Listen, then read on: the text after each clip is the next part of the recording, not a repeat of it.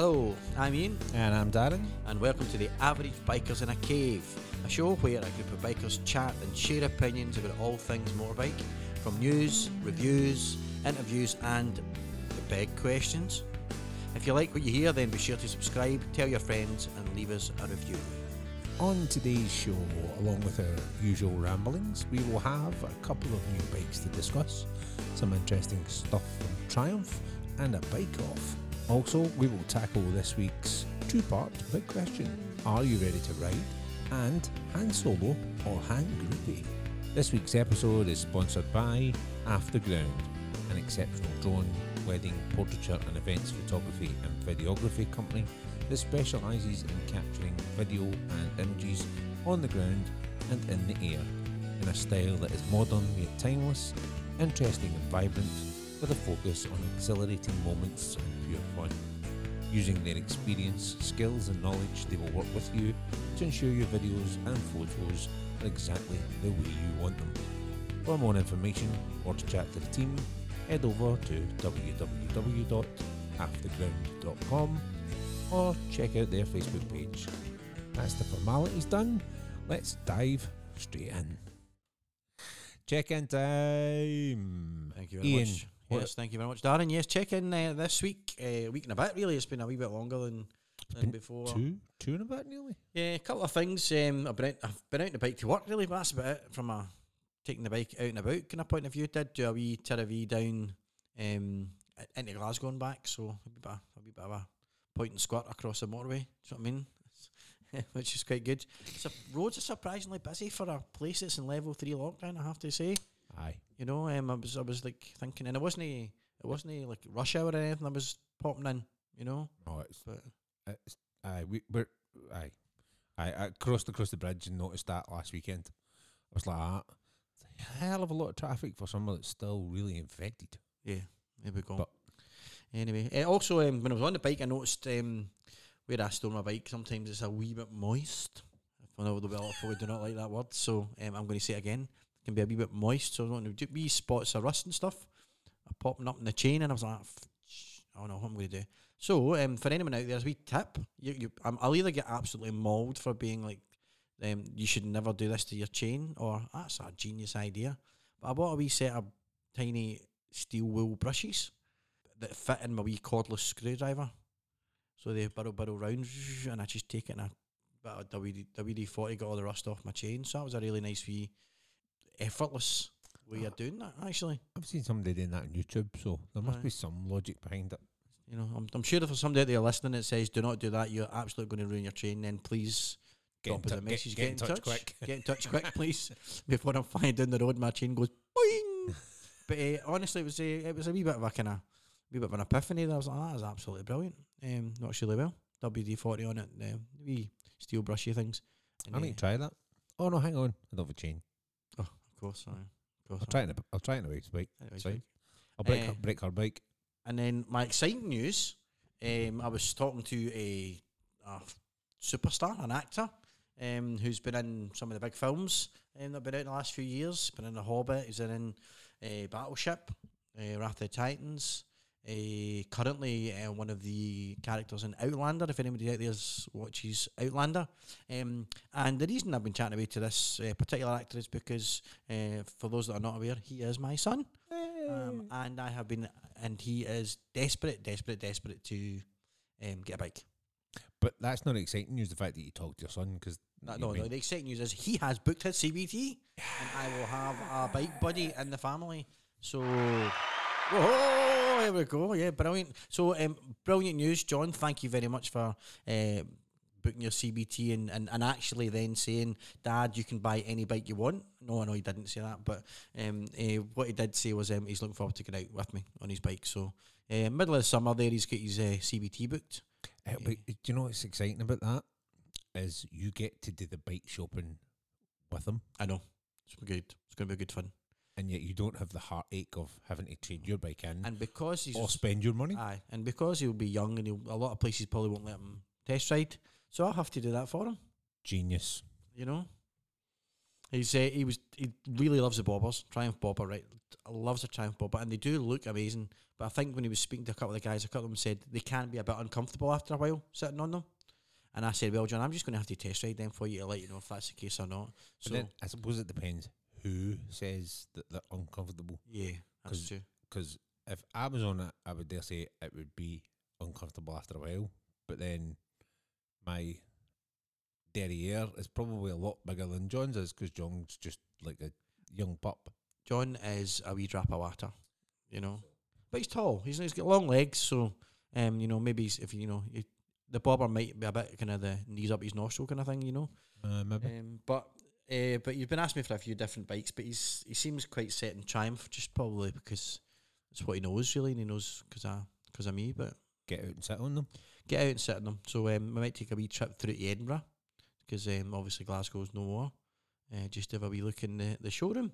Uh, if Triumph Edinburgh are listening, uh, give us a wee shout out and let us know when I can pop in and have a look. They'll be like, any time. We'll bring time. we'll bring the, the stars of Outlander. I think uh, I think Sam Heughan from Outlander's got a Triumph. I think he's just ordered a big custom Triumph thing. Aye, he did a thing with West Coast as well. Uh, yeah, um, aye, he did that as well. so, didn't he? So, aye, um, he's got a few bikes now. To be fair, you know, who, the who dream. with that The kind money? dream. Well, so um, so uh, so yeah, so that's it. So uh, John Bell, who plays young Ian in Outlander, um, and has been uh, been in loads of stuff, um, is going to be a biker. Whoa! Big round of applause. And someone else to the fold. Someone else to the fold, and hopefully we'll get him in um, as a wee guest point. You know, at some point, uh, talking about his experiences with uh, his CBT, what it's like. Um, you know, it'd be good to get him in first hand. What your CBT's like? It would be good to get Um, him in and get that fresh perspective Yeah, on. I know it's not, wasn't it that long ago I did mine, but long enough. Do you know what I mean? But it'd be interesting to see if it's. Mean, Yeah. what, what his take on it is, Well- especially because he's like younger than I am. uh, ah, well, he's he's only twenty three, so So So at the moment, he's still not even old enough to do the big bike, really, as such. Well, you know what I mean? Aye, aye. But, but I think by the time, By the time by you the get time through to right that point, that, he'll be aye. 24. So.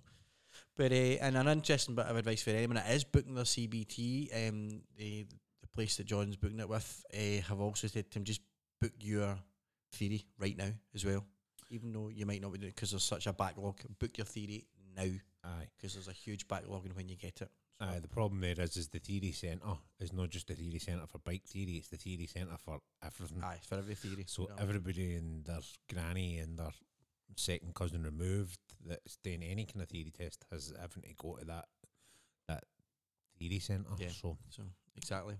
So big shout out to um, at John Hunter Bell if you're following him on Instagram at John Bell on Twitter and we'll uh, tag him. We'll tag we'll him. tag you on it. John. And uh, you know if you're an Outlander fan and you come across this and you're a biker, then give us a wee shout out as well. Maybe if we're doing anything on the road, we'll do it from some Outlander locations. If John can come with us, that'd be quite cool. Yep. Uh, aye, there we go. So that's it. that's my wee check in. What about yourself, Dan? That's quite a good wee check in. I, I kind of feel like I should have went first because like mine's just not that exciting. I haven't really done anything. I, I think you and I must take it in shifts. You have exciting time. I have Because it I was like nothing last And time. you- you were oh, pretty much work's just been absolute chaos. Other than that, it's been IAM runs, both observed and non-observed, just to try and get the skill set back up again for the, the kind of advanced riding stuff. But other than that, it's been it. I'm looking forward to this weekend because it's to be El Scorchio. And it's my birthday this weekend.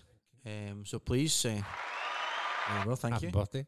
Please, if you're if you're listening, give us send us a wee message. Wish me a happy birthday. It makes me feel as if I've got friends. That'd be nice. Thanks, folks. Yep, if social media explodes, you can check it. Exactly. Uh, but yeah, other than that, it has literally been quiet. I've been trying to get caught up on some of the some of the podcast backlog that we've had, um, because as you can see, the MCNs are starting to pile up. Yep. Um, the Road Smart books come in. There's been a whole load of other stuff come in, so I'm trying to get kind of caught up on that stuff while doing normal day to day job, still getting it riding and all that kind of good stuff. So for all it's been quiet, it's been productive. That's all I'm going to say on that one. And to be fair, Darren does most of all this stuff because I'm I, I don't I work every hour God sends, don't I? Really? Aye. I'm just off a 24 hour shift. So Aye, I need to book in time with you to get you here. and then when I do have time, my son does decide to take on take over and decide to use my time for very important things. So but that's fair enough. He's your Okay. son. You can't. You can't. You can't not do that. Do you know no, what I mean? love him to bits. We don't want So- it any other way. So Aye, exactly. Uh, but that's that's it. I think that's kind of checking. The Yes. next we've kind of brought in a new introduction, and I'm going to I'm going to tee it up for us, Right, right? yep. This new introduction, and then I'll let you run with it. Cool. But this new section that I'm going to add in is the first ever listeners' corner. And believe you me, right? This only came about this morning, right? Purely because this all I'm just gonna be happened. listeners' corner music in the background do. Welcome to listeners' corner.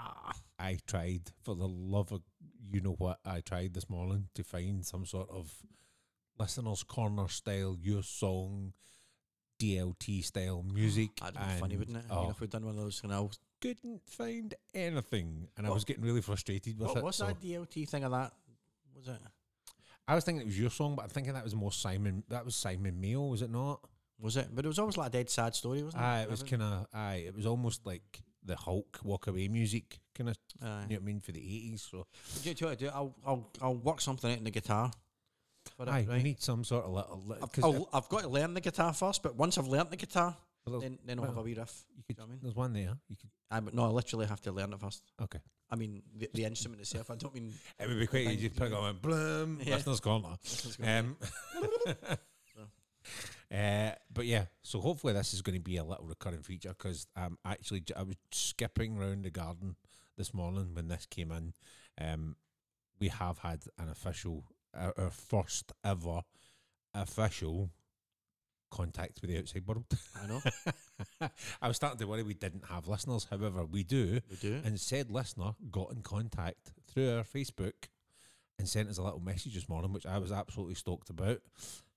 And I'm going to leave. I'm just going to let. I'm just going to let you run with it. I'm going to Cool. let you explain and fill your boots. Our listener, Mr. Dale Lang. Dale, if you're out there listening, thank you very much for getting in touch with us. Um, it's like caveat, I do know Dale, so but, but he is listening. It's not a point. He's, I. It's he listens to. he's the- a- he actually had said He's listened he's to them listened to them back to back. Yeah. He's enjoying them. Can't wait for the next one. And then obviously his little message. his little message. So uh, uh, Dale um, is actually a bit of a whiz with bikes. You know, he, he's he can strip a bike in you know a very short period of time and build it back up again with his eyes closed. He's a fantastic. He's a genius with those kind of things. So, um, but he's he's given us to a wee top tip. And I'm, I'm kind of hoping that maybe Dale will get in touch maybe every every week or so because um, I'm sure, judging by the work that this man does, he will have millions of tips We could have a, give us- instead of listeners' corner, we could have a Dale's top Dale's tips. top tips. Yeah, um, and but unlike the Viz top tips, these will be these will be useful. Yeah. yeah, Or using Dale's words, Dale's little tip. Yeah, Dell's little tip, yeah.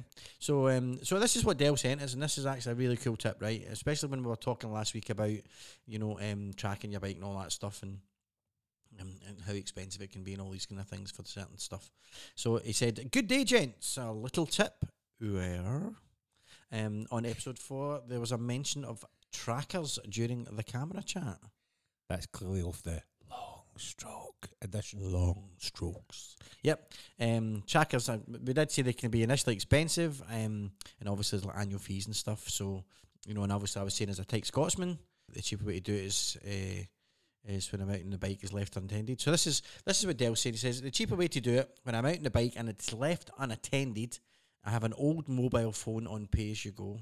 I place this somewhere on the bike and make sure it is connected to the battery to keep it charged. The phone has Google tracking on it, so if the bike is ever stolen, I can track it where it is until the phone is located, which to be fair is where it will probably be uh, where the bike is being stripped. So, um, decent chance of getting it back.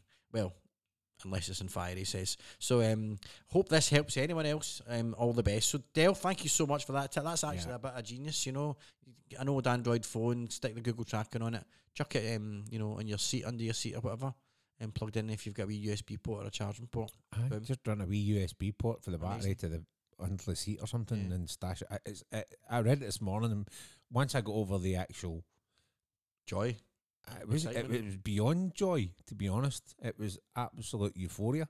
That I mean, one we have listeners, and two they were willing to reach out and I'm going to say touch us, but get in touch with us. Um, I've, I've, I've been touched by Dale before. It's a, it's a wonderful experience. is it? it is a wonderful It experience. sounds like it could be an episode in itself, an after dark. That could be the big question. That could be the after dark episode.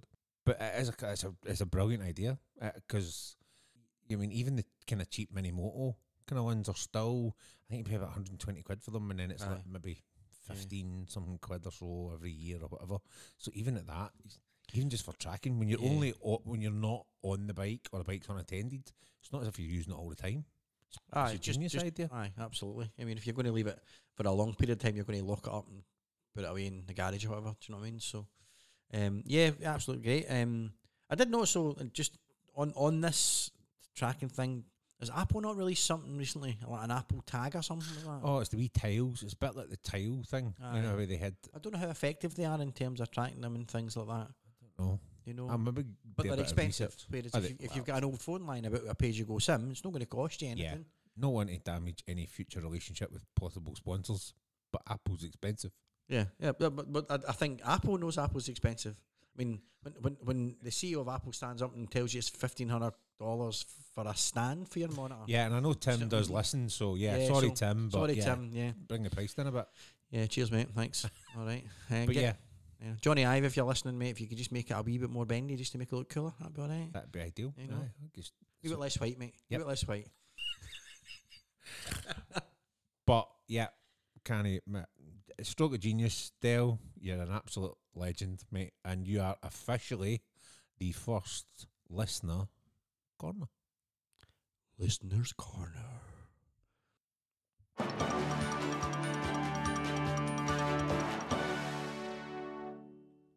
It's time for the news. I should build that. Oh, I love it. oh, well, seen the coffee's kicked in. I know. Yeah, yeah. Okay, stories from the biking world. Da, da, da. Although I should caveat before, there's quite a bit of triumph in this this week. Is there? I don't know why. I just we seem to have a bit of a backlog in triumph stories, so I, think- thought we'll just squeeze them all in. Yeah, I think Triumph. Um, it'll break my heart though because I can't then just quickly nip down to the local Triumph dealership and have a look at them. No, especially with what's lying in front of you and what what what, well, Oh. what you're going to talk about later. I know. Um, yeah, that's gonna. I'm tempted to go up to Edinburgh just to see it in the flesh. However, we will come to that in a minute. First up, 2021 Ducati Monster. I'm a monster. 29 years. no, No, no. Okay. it's three years burst out dance routine. Uh, 29 years after its first unveil at the 1992 Cologne Motor Show, the new Ducati Monster has been unveiled. The bike is not the original bike. Not only saved Ducati from financial ruin um, with its massive popularity and, and its profitability, Great bike, yeah. but the bike actually formed a whole new genre of bike, um, which I think a lot of people forget because it's just that genre of bike, that whole naked kind of the frame. I mean, it's, Oh, absolutely. It's It was- all there. You hadn't really seen it before, kind of thing. No. From 1993 to 2000, the Monster made up 42% of Ducati sales, and to date they have sold more than 350,000 Monsters. That's obviously in different variants because they have got Aye, like yeah, the 8 to 1 and the 7 9, whatever. Uh, 38 models later, the last embers of the original Monster, the last backbone, um, is is kind of dead. It's Aye. kind of gone. Which, as long as the spirit's still there, it should be fine. The new aluminium frame and the new liquid cooled 2021 Monster 937 is here.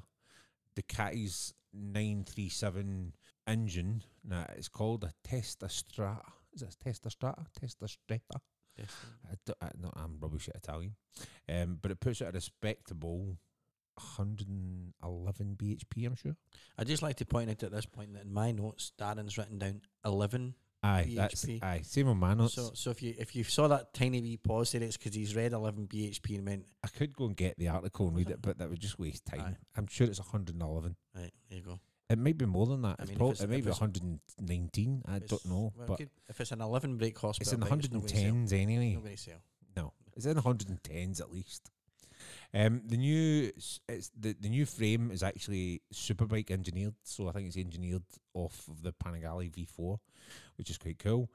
That's the one I've got the Lego model of, isn't it? I think it is. Yeah, Yes, it is. the new aluminium frame does bring the weight down though. So, but obviously with certain changes that they've added in there, the weight actually comes in at 188 kilos.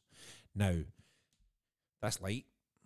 However, the original first monster, the M900, was 185 kilograms wet, and that was nearly 30 years ago. Huh? So actually, in all that time, the bike is now for all they've taken out the the old original frame, put the aluminium frame in. It's still maintaining a really lightweight, um, which I, is quite know, good. I know I have so much tech in it now in comparison to the first one. Now I've never ri- I've never ridden a monster. I did like the look of them. I kind of was torn Mm-hmm. While ago for a monster when I when I bought my 850 GS, um, just as a plaything. Mm-hmm. Um, and a friend of mine had who has had Ducatis in the past and had monsters in the past. Absolutely swore by it. Says it was the best bike that she'd ever ridden, and she swore by the monster. But again, I kind of got head turned by the whole. Oh, I could take it off road. I'm never going to go off road and end up with a GS. Anyway, different story. Keeping that classic M900 monster in mind, though, they have kept some of the signature nods to the to the past bike. So they've kept the kind of round headlight, but they've made it full LED. It's got that sporty tail. It's got that hunched fuel tank, which Ducati actually call it a bison back. Now, I would buy a bike purely for the fact that it this shows you how shallow I am. It's got a tank that the shape's called a bison back. It does sound pretty awesome to me. It sounds mental, doesn't it? It sounds like you're riding a wild animal. You know what I mean? Because you're All you need is a motorbike helmet in the shape of a cowboy hat, and you'd be sorted. well look into that as well. If no, there's a market there. Um, But Niche, but a market nonetheless. niche in this country. Aye. It might be. It might be a, Very a Well, co- massive hole let's be honest. A lot of places in America you don't have to wear a helmet. Well, that's true. And actually, we ha- we do have some regular listeners for Dallas and Texas. We do. Maybe they would be interested in a cowboy style hat slash helmet. Maybe. Who knows? Get in touch. Let us know. Uh, there is a plus version um, that comes with a pillion cowl and a little bikini fairing. Ooh. I know. Um, however, it's always the same. Unlike the original price, um, which was back in 1992 was or 1993 when the bike was officially released to the public to Yeah. buy, it was seven and a half thousand pounds. This is not seven and a half thousand pounds. This bike will be ten thousand three hundred and eighty-five pounds the road, which for a monsters a Ducati is not that bad. No, I, I, I expected it to be a couple of grand more than that. Aye, so it's actually not that bad. And the important thing is, it still comes in Ducati red, That's what you want. which is, I mean, that and between that and the actual note you get off a Ducati, Mm-hmm. aye, I would still have one. They're, they're expensive to service and stuff, but who cares? Worth every penny. Ian, what you got? Triumph do electric. Now I think we touched on this in a, a, po- a few podcasts before about electric Aye. bikes. We touched because you were talking about um, a wee bit about electric and about battery compatibility and all those kind of things. Aye, we do keep hinting we're going to Do do, an electric special. Yeah, exactly. You know, electric avenue. We could maybe call it. Eh? Get your boogaloo, an electric avenue. Shame copyright not let us actually use that because I would so use that I know. on more than one occasion. You know, or we could call it uh, together an electric screams instead of dreams. what do you think? That almost sounds like it could be the big question. Could be, yeah. Well, you never know. Um, Jam have created a prototype electric bike, the TE1, which uh, sounds like a Terminator model. It does, doesn't it? It, I'll be charged. it does sound like I was so much a bad it? I'll be charged. it was a it was like a dad joke. Uh, I mean, uh, it seems to be uh, we're almost we obviously John's exciting news this week. Yeah, it's turned, it's turned me into This the could Uber be dad. aye. The we, Uber dad joke. we've kind of went from a long stroke to a dad special. Uh, if, if your dad's special is a long stroke, I'd. Moving on swiftly. Check. So, check. so it looks like a cross between a speed triple and a trident. The new trident, which I really like, the new trident, it's really cool. Yeah, and uh, the one, the all the images is this beautiful kind of silvery white and red. It's a really nice color scheme they've got on it. Uh, it's allegedly 174 brake horsepower, peak power Which 170 brake horsepower all the time. all the time. Yeah, it's just like All the constant, yeah. Um, it's, it's roughly 220 kilograms, so That's a wee bit heavier than a I, I still monster. think that. but I think probably a lot of that's a battery. These batteries are kind of hefty things, and 120 miles effective range, which actually is not bad for a. Well, how many miles to a tank do you get out of your? Well, when you fill it up, it'll ta- it tells you you're- about 130, 134 miles, but you get a bit more than that to be fair, because obviously with petrol, depending on how you ride it, depends on how thirsty it is. But you know, if you're cruising along, but So you, so you're into double figures then. Uh, maybe about 24. uh, so, um, But on the grand scheme of things, though, scheme of know I things, mean 120 120 miles. is not that bad. Yeah. Um, and it's got a 20 minute charge. Um, If I'm up to eighty percent. So from not to eighty percent in twenty minutes. Yeah. if they put all that off, and again, it's the double entendre episode, um, that'll be phenomenal. Yeah. Twenty minutes. Yeah. Do you know what I mean? Pay for it, buy a drink, have a tinkle. Yeah. Have a 20 tinkle, minutes, have done. a coffee, have a wee cheeky Krispy Kreme. You know, that's it. That's your twenty And you minutes. can't zip up your leathers, but you get back on the bike anyway, and Aye. off you go. Yeah, they've been working with Williams Advanced Engineering and some other British companies to get this up and running. Um, and this is phase two. Phase one was the announcement. That was back in May last year. They were thinking about it. Phase three will hopefully be the unveil of one in the flesh. Hopefully around October. I think is what we're kind of hearing whispers of. But you know, the Triumph experience is open back up again. Did you see that in the news? Oh no, if you are down that. that. neck of the woods and you want to go to the Triumph experience down there, um, Oh, it's I'd back up. So there. I, um, was, I, I, there was one day I was coming back from London and I had like a whole day and I went, I'm going to go to the Triumph experience, and it was the date it was shut. Anyway, that was a couple of years ago. Anyway, um, so uh, but it is back open, folks. If you're down that neck of the woods, um, it's something I'd love to do. Um, Triumph's chief product officer Steve Sargent has expressed the importance of the bike being affordable, and whilst battery prices are coming down, they're still expensive. So that the, it won't go to market until they can get it at a really good price point that people are willing to pay for it. And that's that's the thing with all electric vehicles. When I bought my my Jeep uh, a couple of months ago, I was talking to the guy, and the guy say- said he said we don't push electric cars because they're too expensive. You don't want to pay thirty grand for a Renault Zoe. No offense to anyone that's bought a Renault Zoe, but that's not a thirty grand's worth of car. Do you know what I mean? No. You know, but um, they need to make it affordable. And again, I know, but we touched on it last week. Uh, like, was it last week or the week before? Where there's like three or four companies that are all working together to, to try and do a, a kind of battery project where they can basically Standardise the batteries, standardize the batteries and pick them up and pop them back in. So that's which should drive the, which you would think would drive the price down, but the big companies or more big companies need to get on board aye, with that. exactly. And they may be forced to be because of the old climate change and all that. See what happens when COP twenty six is it comes to Glasgow. Uh, as November, Yeah. Uh, keep an eye out for that, folks. If you're in Glasgow during COP26, because I think just about every single road run about the SEC is going to be closed. Bit of local knowledge there. Yeah. Glasgow is going to be shut Yep, basically. so uh, um, more we'll, than it is at we'll the probably minute. we'll probably talk about that later nearer the time. Yeah, road closures and how we hate them. The obvious question. We should, we should just try and get a cheeky invite to that and see if we can find somebody that tells what's happening with electric batteries. Exactly. Aye, absolutely. Not a chance. We There we go. So that's a wee update on the electric Triumph. Um, I know we've touched on it before, but uh, I it does look amazing. It actually does look. Gorgeous. It, It looks, looks it looks like a bike. Do you know what I mean? And I know the the LiveWires get a, a bit kind of like space agey Tron looking, whereas that- this that looks like looks a sports quite- bike. that looks quite chunky. Aye, aye. Do you know what I mean? It does have that kind of sports bike feel about it without having like the without having the, the lowered handlebars.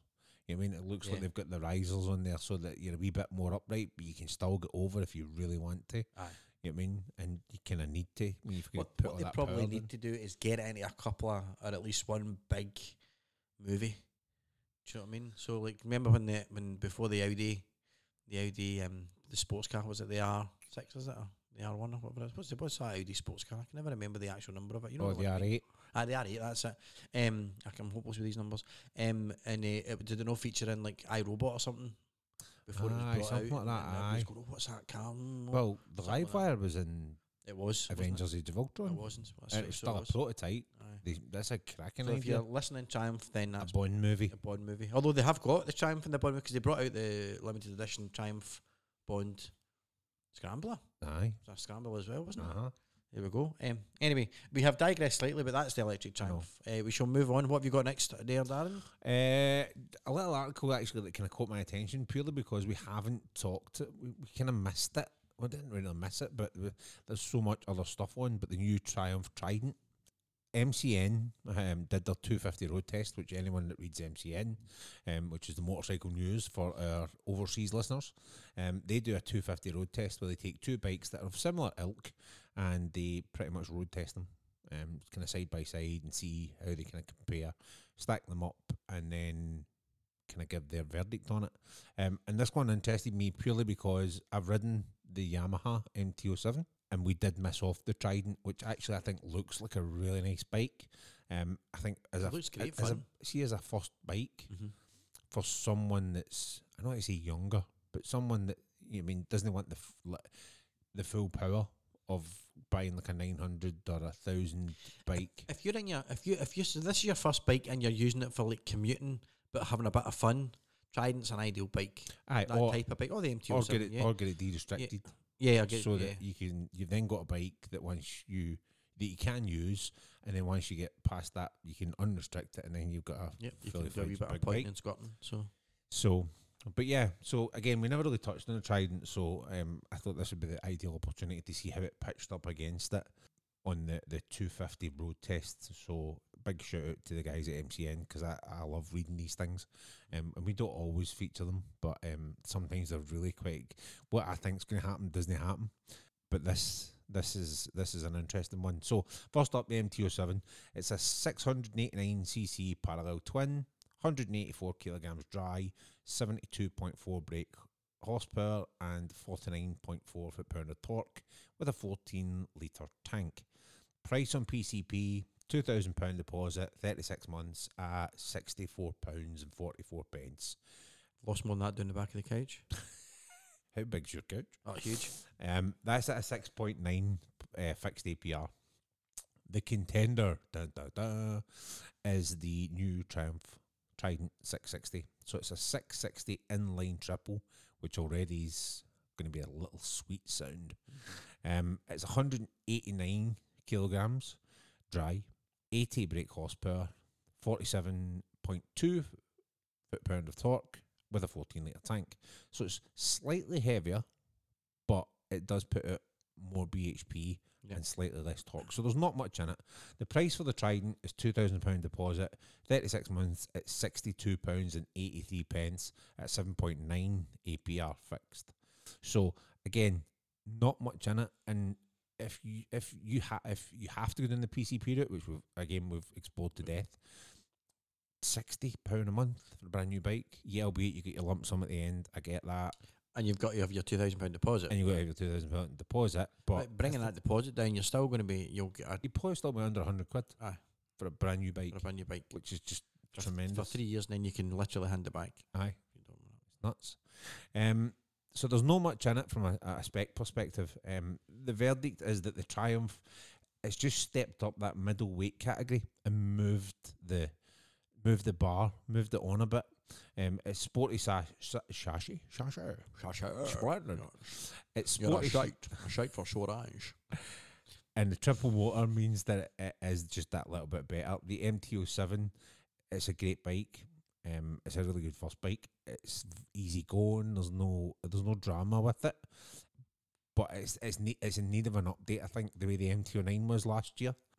The Triumph's just that little bit more fun. Again, that's the verdict from the guys at MCN who are far more experienced journalists and writers than, than we are. But I just thought that was very interesting um, that they pitted those two against it, and especially since we missed the triumph, I thought it was worth giving a call. Yeah, we, we, I think we just mentioned it briefly once, but we didn't really didn't have a good look at it. yeah, no, we didn't. And ironically, for all it's heavier and got more power and stuff like that, the Triumph um, works out or worked out on the 250 um, road test to get 46 point mile to the gallon, whereas the wee Yami only got 44.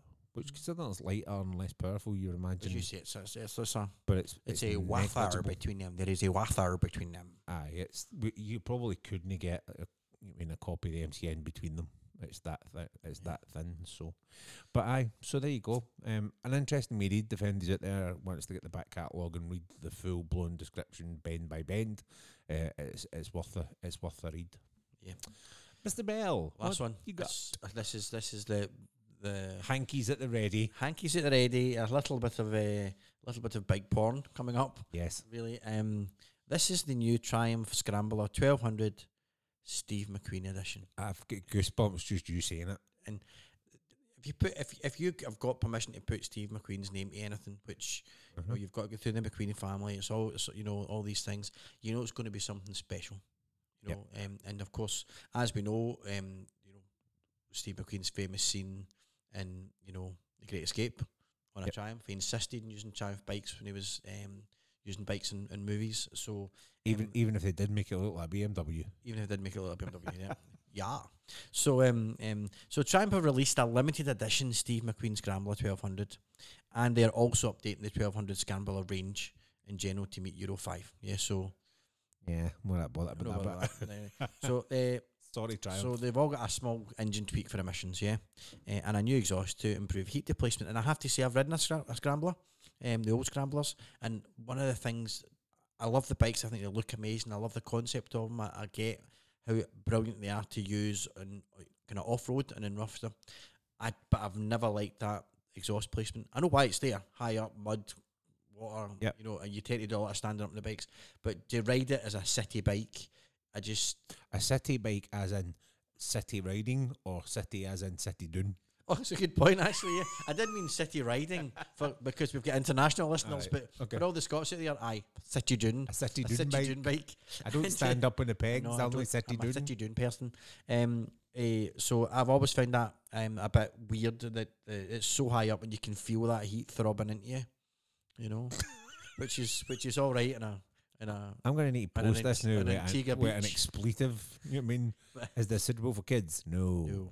Um, eh, but enough. About, let's talk about the McQueen version, right? Because the Scrambler's a Scrambler, Yes. and, it's, and the Scrambler's are an excellent, an excellent example of a Scrambler, right? Yes. Of all the different types that you can get. But this is the ch- this is the McQueen version, and they've spoken to the McQueen family. They've they've got it. As we said before, they he famously rode a modified Triumph TR6 in the Great Escape, and was a massive fan of the Triumph TR6. Um, uh, it's based on the XE model, the off-road version. So it's big chunky tires. It looks amazing. Really high fenders and everything. It's just a a big chunky lump of love, right? Um, it comes in competition green, right, which is you know that is like the Triumph equivalent of British racing green in your Jaguar. it is, it? but it's just it's, it's it's, got a it's almost as if they just turned the brightness up just a just a smidgen. it's a, it's like it's like one of those really nice looking blue bottle bug things you get. It's like a bit like a kind of bug, isn't it? The- Ah, yeah, yeah. kinda That's a good ones. day. You know, um, eh, it's got brush foil knee pads in the tank, uh, the hand painted gold stripes, gold heritage logo, and a, a beautiful aluminium fuel cap, stainless steel tank strap. It's just, it's just put together really, really, really beautiful in terms of just the balance of colour and against metal. I know that sounds a bit. A wee bit artistic, you know, but it's just a lovely balance. Um, eh, and of course, the final touches is a custom Steve McQueen logo yeah, on the bike, which is just yeah, on the tank. Uh, we picture a Stevie boy on his bike. Yeah, Oh. getting it loudy, uh, uh, and that's kind of like the opposite side of the tank from the the, the aluminium fuel cap. Sad news, or good news if you've got one. There's only a thousand that will be made, and each one will come with numbers, a number numbered hand handlebar clamp, like they did with the James Bond version. Yeah. James Bond edition. It was laser etched. You will also see Steve, Steve McQueen's signature, and that to me is like Oh no. I would I would just go out and sit in that bike and just look at it and just just touch it. Just What- rub my what about the bike finger on it. Aye. Yeah, that as well. And uh, and if it wasn't special enough, you will get a certificate of authenticity with a VIN number, and it will be signed off by Triumph CEO Nick Bloor and Chad McQueen, Steve's son, and that's that's pretty special, isn't it? Really, I am to get, to I- get a bit of the get- family history just in in your hands like that. Aye, to get that certificate of authenticity means it's special. Yeah. But then to have Steve McQueen's son sign it, Aye. just th- that. just a bit of aye, that, to, to have that link to that the DNA of of of that the, the iconic person that Steve McQueen was, especially for bikers and because of his love for for motorcycles. the fact that the, the fact that the family approve of it and the family have had that input to it means that because they knew him better than anybody else, so they they they knew or they know that he would like it, and that's the bit that just gets me. Aye. You know what I mean? Um, it's just, aye, it's just, it's just a, it's something a wee bit special. I mean, I, I actually love the Bond one that they brought out as well. Yep. Because, well, Well, it's Bond. it's Bond, right? But this is this is more than just. It's that you know, it's Bond. Or if they brought out, say they brought out a Star Wars version, you go, well, it's Star Wars, or you know what I mean. But this is this is there's a there's a there's a there's a there's an emotive link to it that's way more relevant. Is that the best word to ah, Aye, use I think- to it than than the just like sticking a brand on it because and making it a limited edition? You know, I think the thing for me, and I think that point, I think I get exactly what you're trying to say. I think the Bond thing is is because it's a it's a movie franchise, so it doesn't matter who's really playing Bond. It's Bond as a franchise. It's Star Wars as a franchise. It's it's that Yeah. you know what I mean. Whereas McQueen obviously is still a franchise, but it's it's it's him. You know what I mean? It's not. You know I mean? There's no like. Yeah, okay. There's there's um. His stunt rider was Yeah. Bud Aiken, Aye. um, or Bud Aiken. I can't remember. Bud anyway. aye. Um, so there's a lot of people follow that kind of relationship stuff, but McQueen loved Triumph. He used to race Triumph. Do you know what I mean? And Aye, he fought tooth and nail to get that TR6 done up like a BM because he had all his faith in that Triumph, and that's the thing. And Bond is very. It's not as worldwide. I think it's McQueen. Every biker in the world knows Steve McQueen and knows what he done. Yeah. And, know, and, yeah, I mean, that's and, and the, associate Steve McQueen with bikes. You associate Aye. Bond with the movies, and yeah, sometimes he's on a bike, but there's umpteen. Because nine times out of ten, it's the it's the uh, with Bond, it's the Aston Martin. Yeah, that's uh, yeah, or the and, Jag, it's the and, car. And I think if if you were to if somebody was to give you an Aston Martin DB5 limited edition, well, the- you can hardly get them anyway. But you know what I mean. If there was a Bond version, then what you're talking about there is is is the is the is That- the emotive con. You know the emotive um, That's link. exactly that's that the exact that's Um, exactly absolutely. Uh, so yeah, so it's so that's it. Now it's going to be in showrooms in June. Only a thousand of them. There's, they're probably all already pre-ordered. I would imagine, are pretty close to it. You know, because it's only thirteen thousand six hundred pounds, which for a piece of history is just. I think that will make money. Yeah, I think you're right. I think if you had that bike and kept it for a couple of years, right, you'd obviously need to keep it immaculate Yeah. and try and and ride it, which would be really difficult because Aye, I'd be going around everybody I know going, oh, look at this. aye. Look, that's his signature. But I think people then would be knocking on the door trying to buy it off you. probably as an investment. I think. Yep. I think it's an absolute investment without a doubt because it, they don't put his name to everything all the time. Do you know what I mean? No. It's like no disrespect to Valentino Rossi because the man is a is just a genius, right? But you can buy Valentino Rossi Helmet, gloves, helmet, gloves, jacket, you know, um, baseball cap. baseball cap. Um, you can buy bloody um plastic kids, you know, um, you know, forks and spoons to feed your babies with it. You know what I mean? And and and no disrespect to that at all. That's absolutely the right thing to go. And that man's a brand and, and use your brand and, and absolutely brilliant. You know, and, and so he should because he's what that what he's achieved in his career as a MotoGP etc. is just it's just outstanding, right? But it's you know, but it's but it's but you can't walk in and buy yourself a Steve McQueen pair of socks, you know, from from Matalan. Do you know what I mean? Off a TK Maxx or something like that. You I know? can, I can just see You them. can go and get a, a, T, a Steve McQueen Barbour jacket, but then again, it's another exclusive kind of link with something, you know. So you, it's no, it's no everywhere. You, you mean I can't get my non-spill Steve McQueen sippy cup? From Tommee Tippee? Yes. No, you can't. Okay. Okay. But that that that you're Although I'm currently in discussions with the McQueen family around a range of baby, of around of baby utensils. You know what I mean?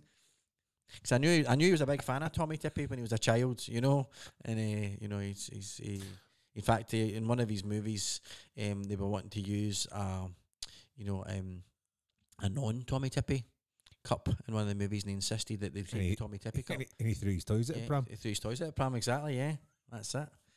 you know, so um, eh, yeah, so eh, the, the but they made the Tommee Tippee cup look like Tupperware, but you know it was the Tommee Tippee. He was insisting on it. You know, We've so half off on a tangent this week. Just, just, Anyway. just to make it perfectly clear, no, we're not drunk, and no, we're not on any sort of. just about a caffeine to be honest, and Aye. I'm on a big mug of caffeine after a 24 hour shift, so that's maybe explains quite a lot. To be fair, We'll mark it down as that. Aye. And that was. the news. And now. The big question. The big question is a two-parter. Uh, this today's uh, podcast. Um, part one is Are you ready to ride? And part two is Are you hand Solo or hand Groupie?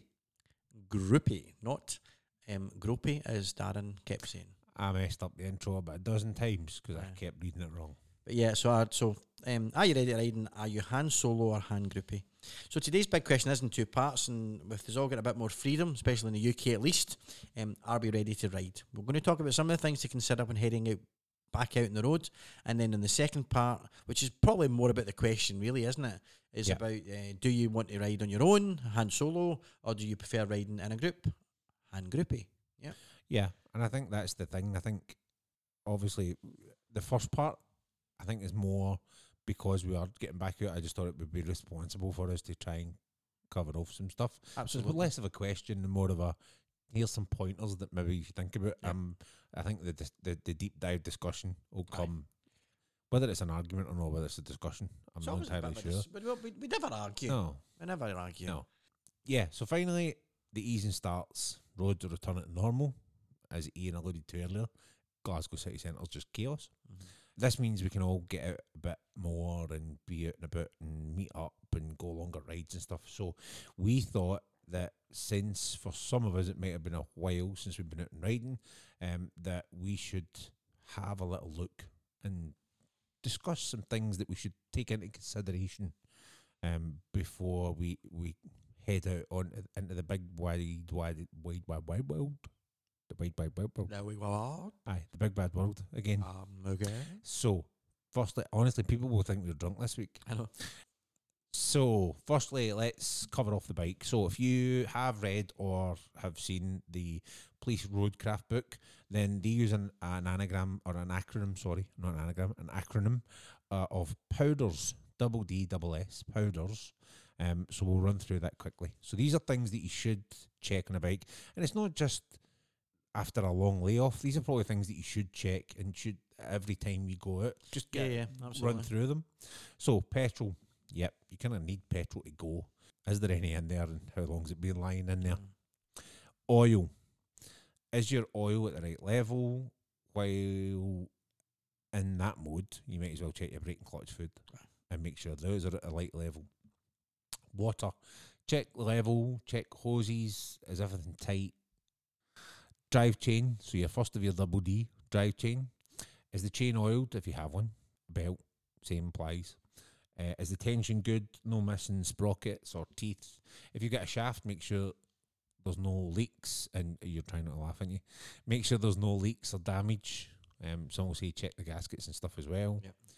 The second D and the double D is for damage. Visually inspect the bike, make sure that there's no major damage, make sure if you've got luggage it's secured, all that kind of stuff. E is for electrics. Do your lights work? Does your instrument cluster work? What's your battery voltage look like? Does your horn work? R is for rubber. So are your tyres in good condition?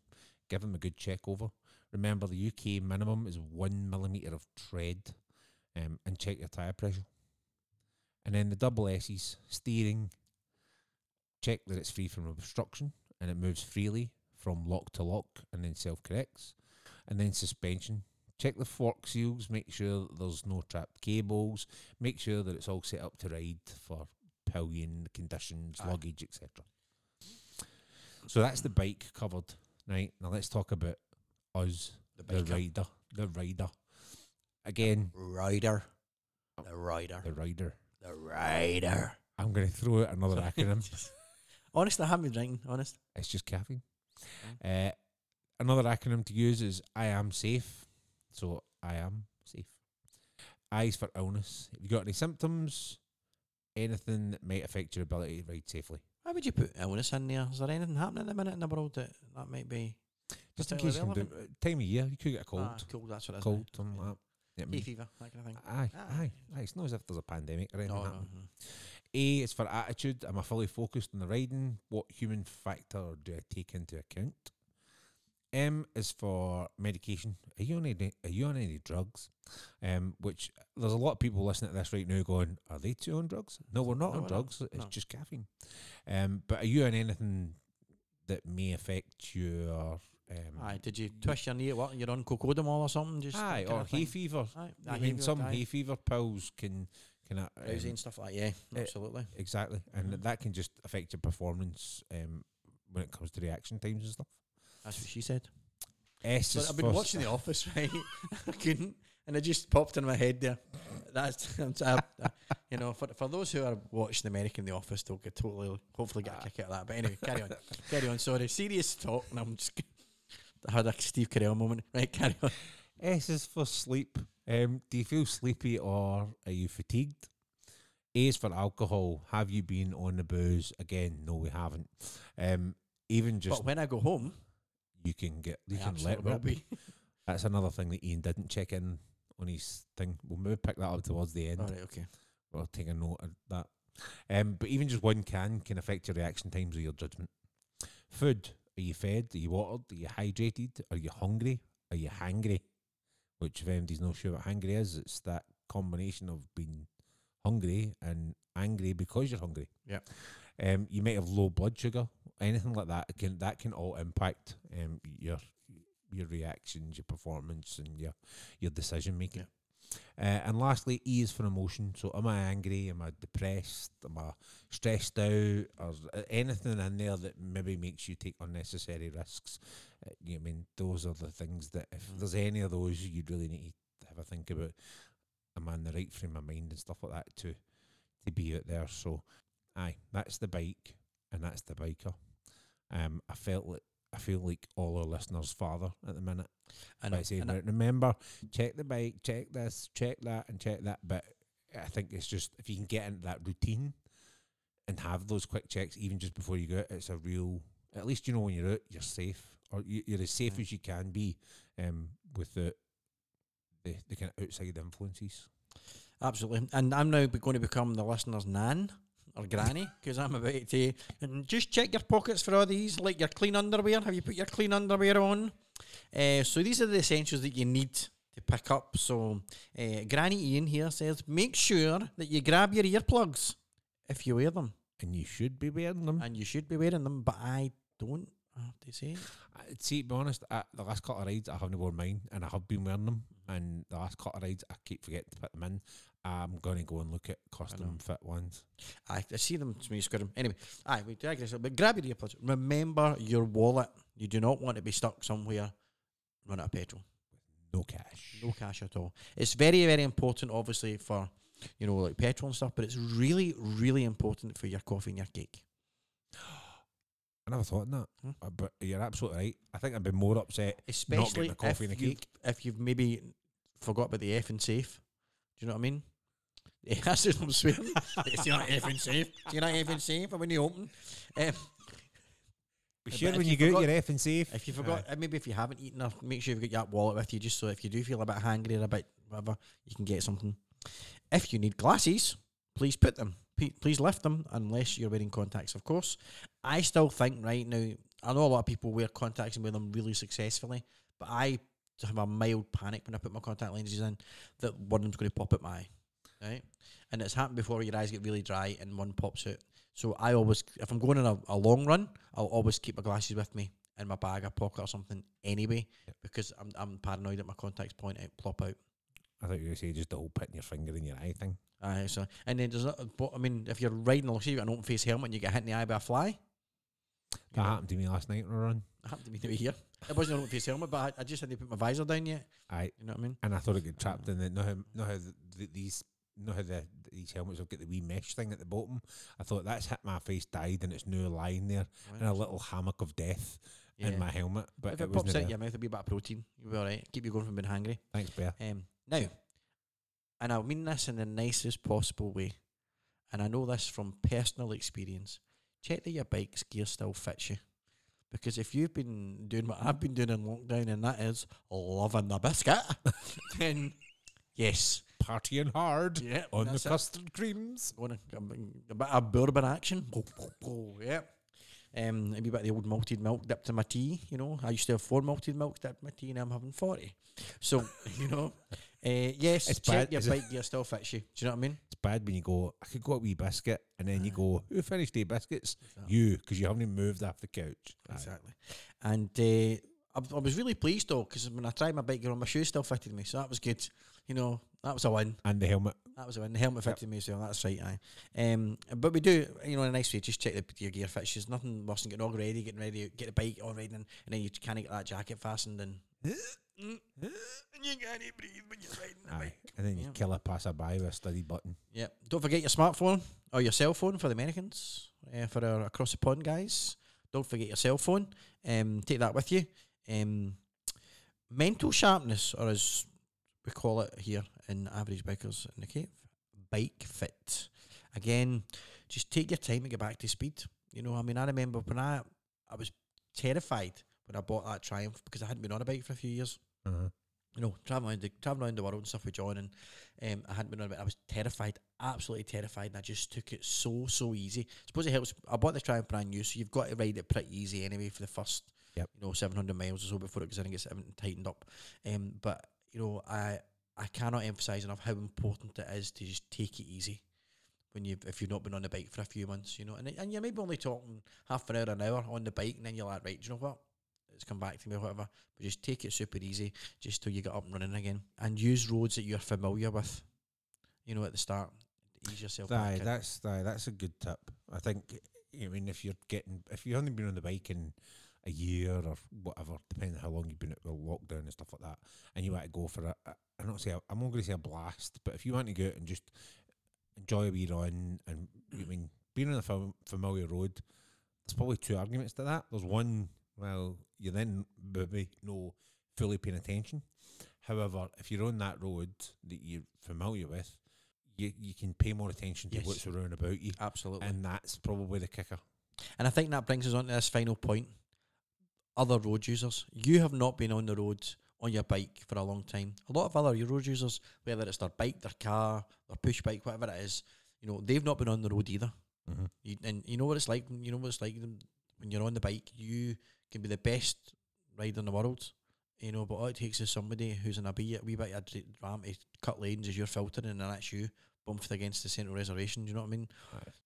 They won't be exactly as sharp as they once were, you know. So make sure you're sharper. Your anticipation, your hazard awareness, and your planning will be even more important than ever.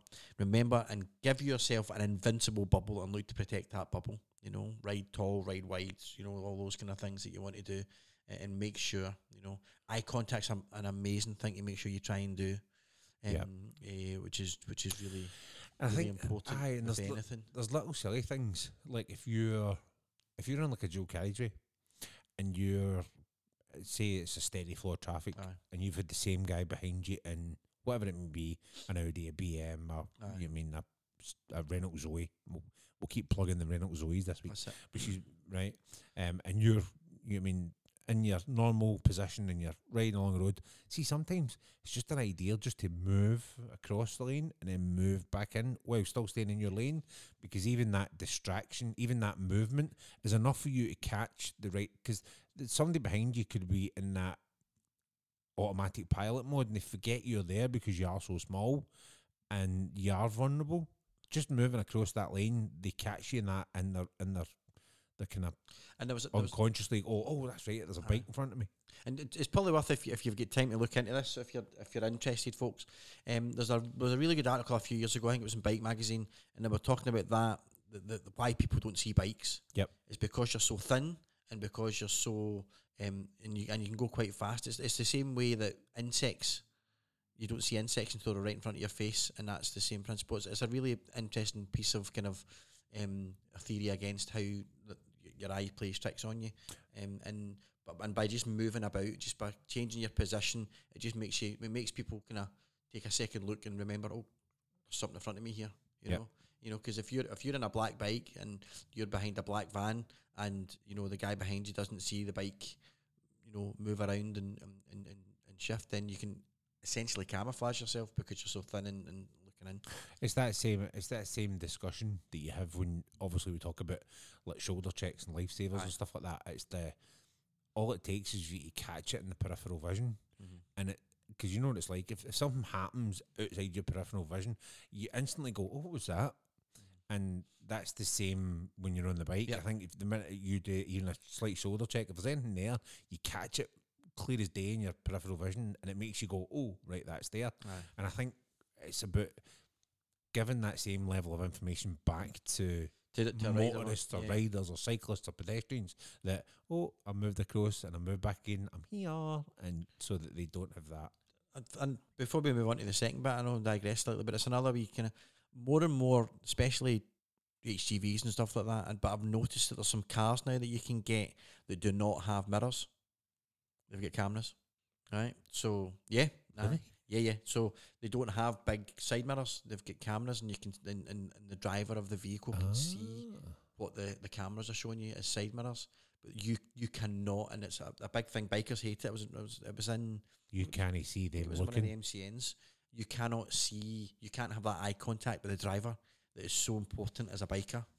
because that's that's a key There's a bit. wee, there's a wee Honda, there's a tiny wee Honda electric car, and I clocked it the other day, and it's just got these two wee kind of knobbly bits that stick out, you know, that are tiny, tiny wee things, and that's the the, re- the side mirror cameras, and it shows up on a screen in, in the car. see that can affect that.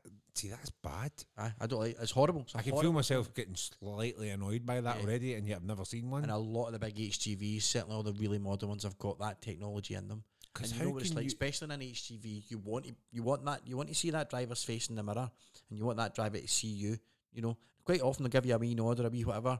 You know, and you know they've seen. You know, you get that eye contact, and they know you. You know they've seen you. Aye. You do not know Because that that could affect your decision making. Absolutely. If you're coming up and you're say uh, you're in the position where you're passing a car on whatever road it may be, and you see a driver look in the mirror Mhm. and and strike eye contact, you know they've seen you, so you know then it's Mm. safe to progress. You come up beside a car and you don't have that eye contact, you're then that little bit more Yep. because then you don't know if they've not seen you. Who's to say that when you get past that point, you're in their blind spot that they're not. And, they, and, and they turn. Boom. and there you you're go. Aye. And I suppose that's back to the bubble. You know what I mean? Make sure you've got that invisible bubble. That be aware of that technology there. I think I, I, that's know, a good point. it, it- it's obviously something you're not really hugely aware of, Dan. But I, and that's No. only I've been aware of it until I That read it, in- read it in one of the magazines, and then I saw this wee Honda car. I was coming back from Edinburgh, and I saw this wee Honda car, and I was like, "That's that's, that's got no bloody wing mirrors." You know what I mean? Why? Why? Why are you doing that? I know. Um, anyway, so that's uh, that's uh, the the dad and the nan spoken to you. Yep. About your um, you know, make sure you get your clean pants on. Take it easy, son. Yeah, don't worry about me. Bring me back a pan loaf. Right. So There's people out there going, "What is a pan loaf?" I know exactly. We're not going to digress we're into the pan loaf discussion. Google it. Just so a um. And anyway, part two. So this is probably more of the discussion, although we've had a good wee chat about that stuff. Oh. Han solo or Han groupie, riding alone or in a pack. Ooh. There we go. Um, you, you program that into your wee I know. part. I, I might actually. I might just cut it out for this week's show and just stick it on a butt. Well, if you can't stick it in a button, where can you stick it? Yep. So let's look at the Han Solos because uh, I'm a bit of a Han Solo. I'm not Really? a groupie. I'm, at- the moment, at the start of the discussion, I'm more of a. I just like my own time on the bike. Yeah. Yep. Yep. Um. So, pros and cons to the solo excursion. Pros, you're not tied to anyone else, which is probably the biggest pro for me. Um, you can go where you want, even if you don't know where you want to go. You know, and that's again hit a junction to decide. So, if, especially when I like to go down the Ayrshire way, you know, there's Mm. so many different ways to get to places. Aye. You know, you And can there's just so many wee back roads. aye, wee back roads and Yep. whatever. Um, you can be out for as long or as short as you like, no consideration for anyone else. You can stop when you want if you spot something or somewhere that demands a break or a photo or whatever. You can go as fast as you want, legally permitting, of course.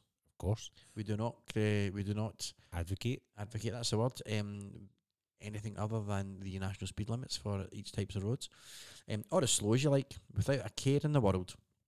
And if you want to pras- pras- practice, practice, practice aspects of your riding, you can. Yeah, so you can do whatever you want whenever you want. And I think that's essentially for me. I'm not a particularly. Maybe it's. I used to cycle right when I was younger, and I always had that fear of being dropped. You know, when you hear when Oh, you get dropped, Right. right? Are you a mammal? Aye, so like you're out in the bikes, right? You're out in the push bikes, and you're riding in a group, and there's you always used to talk about, oh, big, big Jimmy there, he get dropped last night. Do you know what I mean? And uh, you're going, I don't want to be the guy that gets dropped. So maybe that's just a What do you mean dropped? As left, in, left behind oh, because left you're behind. not driving, riding as fast, or you're not, Ah. you know, riding the bike, whatever, and Yeah. and, and you know you kind of catch up with the group. So if you think about the Tour de France, it's always that like two or three folk at the, at the end of the Tour de France that come in last and That stopped for a coffee and a Krispy Kreme. that, exactly. Um, so um, I think it's so it's maybe just that I've got that inherent fear or insecurity that I'll be left behind. You know, Don't um, me. you know. But that's that's to me is uh, probably why I'm at the moment mentally more so. And I've not done a lot of group rides. You know, I quite like when out with one or two, one or two other people. So mind, you know, there was that time you and I and and Big Teo went down to Loch Lomond um, uh, for the tour. Oh, the aye, Tron- we did that on our Tron- wellness. the Aye, Tron we did that on our wellness day. Aye.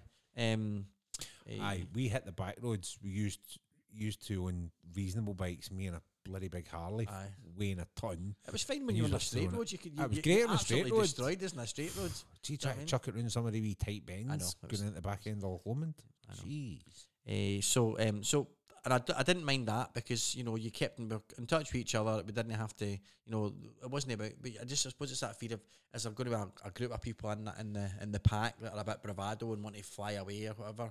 You know, if I'm riding my Triumph and I've got a, a an R one sitting at the front and they're just going to they're just going to fly. Do you know what I mean? Aye. You're going, I'm, n- I'm never catching you.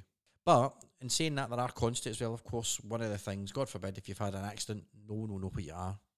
Uh, uh, or if you break down, you're on your own. Again, which is key to have your phone. Yeah. Yep. Um, it can be lonely. Uh, the social interaction can be nice, especially when you stop for a coffee and stuff like that. So, uh, and if you're on a longer trip, overnights, etc., sometimes there's a better deals to be had out there. Now, I mean, it's the one thing I will say though is, we're saying obviously one of the cons is, is from a social perspective, you stop somewhere for a coffee, you kind of on your Todd, you of kind of share some of the experience Yeah, and stuff like yeah. that you've seen, and oh, that was a good wee road and whatever, right?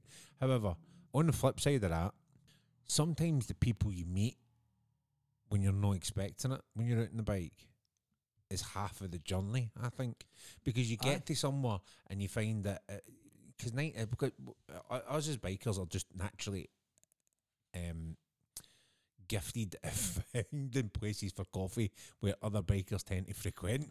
It's like a homing beacon. yeah. You know what I mean? Um, and then sometimes you end up talking to guys that you then kind of share stuff with, and and sometimes that. So I mean, it's no. I don't think it's all a con. Yeah. I mean, I, mean, think it's I- all minus. I think there is. One of the best interactions I had was when I was going to see my brother in Ireland, and I, I went there. I was on my bike myself. It was kind of it was a half seven ferry, and it was so by the time you were getting off the ferry at In the morning? no at night. All right. So by the time you got off the ferry at night, it was about back at ten, half ten, something like that. But I met a biker on the boat, and the two sat Ah. together. So but, you know, a couple of us sitting chatting in the boat, coffee. This guy, um, and of course nobody will know who this person is, so it's fine. But you know, he's uh, ex police, and he told me exactly the route to take to get myself uh, across to. My brother's place, uh, and and what times um, was was the best time to open the throttle up a wee bit because they were changing shifts. Do you know what I mean? So I got there in record time that night because, and he was like, "Just watch yourself here, watch yourself there. The rest of the time, you're sorted." and that was like, and that's one of the best things of advice I've ever got. And I was like, brilliant. You know, we got off at Larne. And that he went makes one way, I went the other, and I was like, brilliant. And that makes it a pro. That makes it a big I pro. mean- do you know what I mean? You know, so I don't know. I, it's it's a con. It's a con if you if you're doing it for social interaction.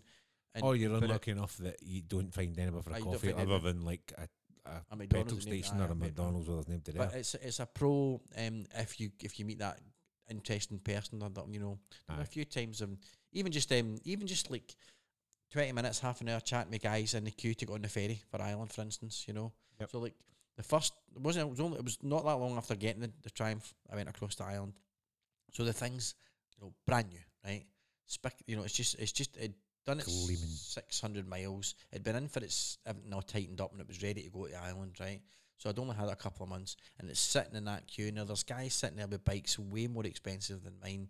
You know, um, loads of different things, but everybody was looking at that wee Street Cup because it just just turned heads, and even the guys with the big Triumph Tigers and all that were going, "That's a beautiful bike, mate." So you know, and you just get a right good chat with people in the queue. and it's but- got, and it's a lovely wee throaty tone off it when you're when you're pulling away. and I, and I quite like you know it's a bit like um you know it's a bit like if you go on a first date you know go go for a drink Can't remember that far back. no, but go for it well allegedly go for a drink you know because you can always you know if you don't like the person you can bugger off whereas you know if you're stuck with folk for a four or five hour and it decides that one of the guys in the pack's a bit of a walloper Mm, you know yeah. I mean then you know it, it can it can actually Aye, it can, it can ruin the the enjoyment out of it, do you can, know what I it can mean? ruin it. Aye. you know so I'm, I'm not a Han Solo as such, but I would I would really need to be comfortable with all the people in the group. I think for Aye. me to want to rides like that. You know that I know I'm not going to end up stick, sitting in Girvan Beach having a packet of chips,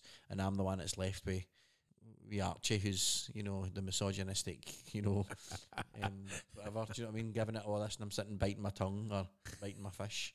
You know what I mean? Because you just want to go, but I don't want to make the rest of the trip back. You know, horrible. Do you know what I mean? I'm, uh, I'm taking my own detour back up the road. Exactly. So That's aye. Okay. Right. Well, let's do Han groupies and then we can Right, actually get into debate. Um, and that way we're not going to miss anything. Um, so Han groupies. So let's take casual groups and, and official club rides, right? Because there's, there's there's a bit of both because of it. So the pros: there's safety in a group if you suddenly go off road. I'm gonna say suddenly go off road. Yep. Like through a hedge. Through a hedge. aye. Um, there's Aye, more. yeah, a corner happens, but the bike doesn't. Aye. Aye, pretty much. Essentially, you, you essentially you're sitting on something that, that wants to go in a straight line. So if you Aye. if anything happens, it makes it. It will go in a straight line. Gadoosh.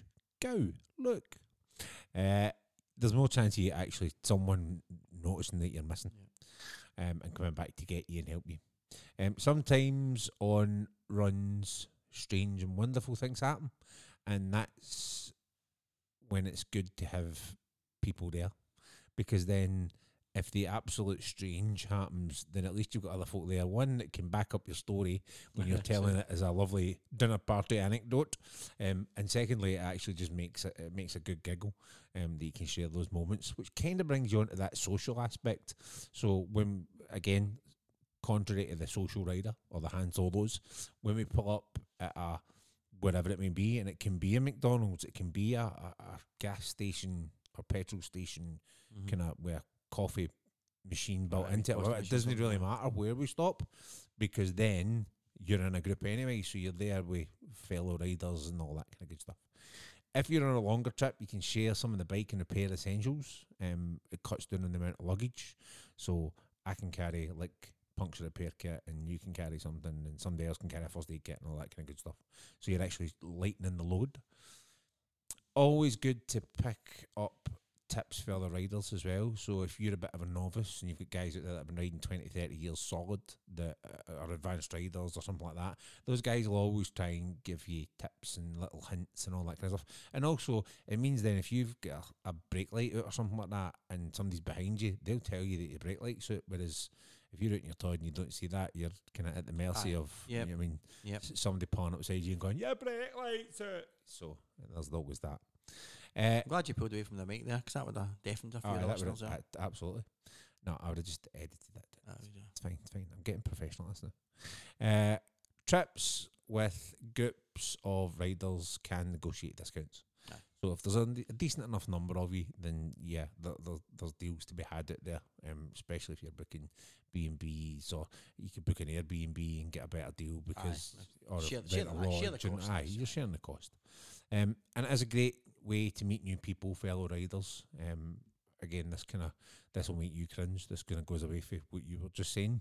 Um, but it gets if if you're going out with a group of guys and you don't know everyone, it's an opportunity to meet new people, which I Mhm. think is a is a good thing, unless it's wee Archie, who's a bit of a misogynist and w- you know, I mean nobody really likes him and stuff like that, but he keeps tagging along to the ride outs anyway. Um, and then there's that community, that whole kind of feeling part of kind of the biking world and stuff like that, and the biking club as I always call it.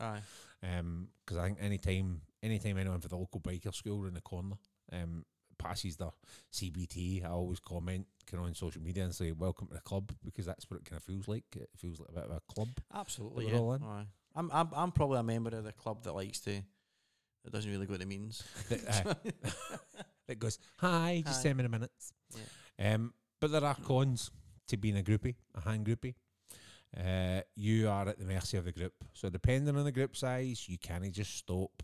You can't just change direction. You can't find a wee back road and go, oh, I wonder what's down there. I'm going to go and explore. You have little or no flexibility. Sometimes there is an unconscious pressure to keep up with the group. Not all the time. I'll put that out there. I'm not tarnishing anyone with any kind of brush. But sometimes, depending on the rider, you have that. You feel that you've got to keep up with the group because you don't want to maybe be the guy at the back. You want to be dropped. Yep. I mean, so you then kind of put yourself under that little bit of pressure.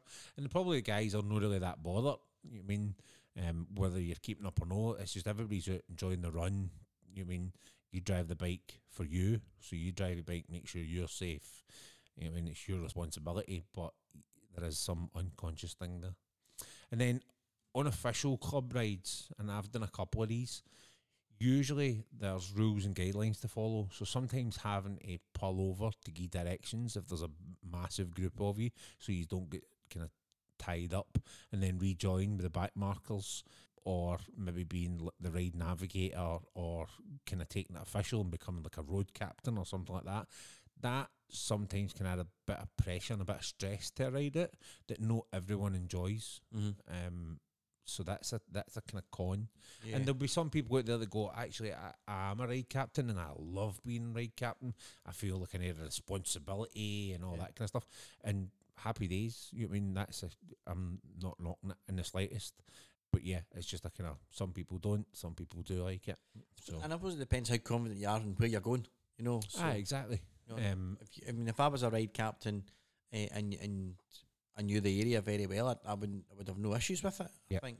And even if you like you hit a, a, a road closed like we did that time at Loch Lomond when the road was Oh, closed, we aye. could have gone and we ended up going through um, up X, Y, and Z. But you know, it's fine if you've got that level of confidence. But you know, putting that level, of, as you say, stress or pressure on some people can actually. I, it's it can impair their judgment. Do you know what I mean? Um, or they, they divert attention for elsewhere. So, yeah. So there's, there's I think I don't know. I, I look at it as a con, but some people might look at it and go, "No, actually, that's for me. That's a pro," Yeah. and that might make you a Han groupie and not so much of a Han Solo. Aye. I don't think you. I don't think there's one camp you need to be in. Or you I mean with the No, I, other. th- I think so. And I, th- and I think probably for most people, you're you're maybe a bit in in between. Like as I said, I liked that time. There was three of us, it, Yeah, and it was just the three of us, and and you know, no, there was no pressure to f- go faster or you know go wherever you want. You know, if you No. need to pull over, we just pulled over and chatted and whatever it was. You know, but if you're out a dozen people, there's maybe. I can see that pressure of keeping up, and I think that's something I'm, I, I'm not. A, I'm not a fast rider. Never have been. Never will be. You know. Um, but I know there's people that like to get out there in their, get the knee, get the knee down and their that super kind of bikes and get the knee doing all that. You know what I mean? So you know what I mean. It's difficult. I'm I wouldn't want to be holding anybody back either. aye. Do you know what I mean? That wants to do that. Exactly. And if I'm the guy that's that's at the front and I'm racing away and people are behind me, I always then kind of I don't always I'm getting better at then going. Well, they know where we're going. You know what I mean? So if I'm if we're going if there's a group ride right and there's maybe three or four of us going Aye. out, I'll try and plot out. I mean, I'll take that responsibility. I mean, uh, on the night, I'll quite happily say Andy. But if we don't want to go there, we can go somewhere else.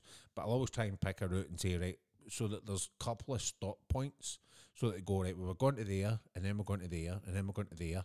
And here, there's like a car park, and there, there's a Sainsbury's, and there, Aye. there's a. So that I can go out and enjoy the run and get the solo part of it. But then when I get to that end destin or when I get to that stopping point, everybody else catches up, and then you get the social and the, the kind of sharing mm. the, and the oh here, what about that left handy bend in there? That came out of nowhere, you know what I mean? Oh, I've never been on that road. That's actually a really good road. I Aye, quite aye, enjoyed that wee aye. road, and it's all of that kind of stuff. But then we go right. We're going to the next bit. We'll meet at that car park. Woof, there you go. And I'm enjoying the run for me, and everybody else is just kind of behind me. Aye. So I, I, I can get I can get both out of that. Does that make sense? yeah, yeah. I no, get the, I totally. get the Han Solo bit because I then just go well. You know what I mean, you know where Aye, we're there's- going. There's, there's a bit of me that says, well, just it myself then. Do you know Aye, I mean? You know? that is aye. That's the thing. Do you know what I mean? Um, I've been on club ride that's like with hog, and it's very first one I went on. I thought, oh, there's so much to take in because you not only obviously try to take in everything that's going on about you when you're normally out riding, but you're keeping in a certain formation. You're keeping kind of in position so that you're maximising the safety of everyone in that group, mhm. front and behind you. But then you need to, as you get closer to the front of that pack, you then have a responsibility to make sure that if we're taking a junction there and you're next on the list, you need to pull out and signal so that everybody else can go in that. And then you drop in at the back again and you're constantly trying to watch that as well. For me, that was, I want to say stressful, but it was like an added thing to think about as well as thinking about everything else at Aye. the time. Aye. And I think the more and more you do it, the easier it becomes. Um, however, when you're at the back and you're going along a big straight road and there's say a hill going up the way, and in front of you there's another thirty Harley Davidson riders, and they're all in that kind of staggered formation, it looks absolutely mental. Aye, absolutely. It's, it's absolutely. like I can understand this that. is why I'm out on a.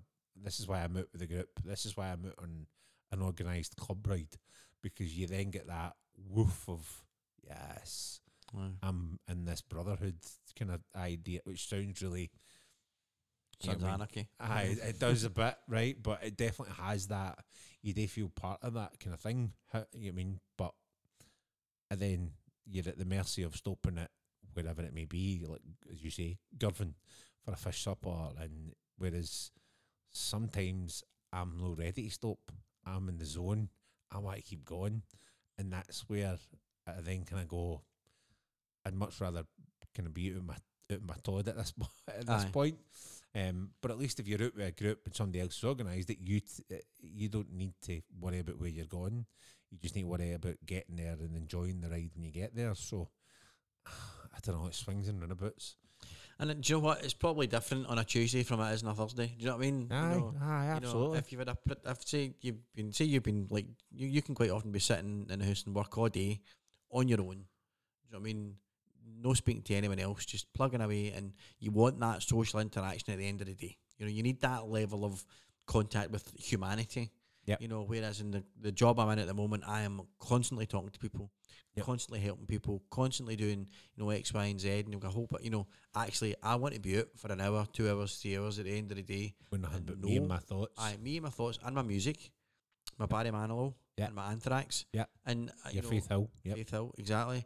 And uh, Rick Astley. And I want to be I want to be out there, you know. So I suppose it's you know, and but then I can imagine, you know, where I worked previously if I'd been sitting for two days, no talking to anybody, going out and meeting a, a bunch of like minded bikers Aye, for a coffee and a cake or whatever. Do you know what I Or mean? as you say, it's it's you I mean even just going right. Do you know what? I've been working on my Todd all week. However, I know that on Friday night, you, me, Tio, Colin, whoever, Mhm. we're all going to a wee run, four or five hours, just a wee blast down the back roads.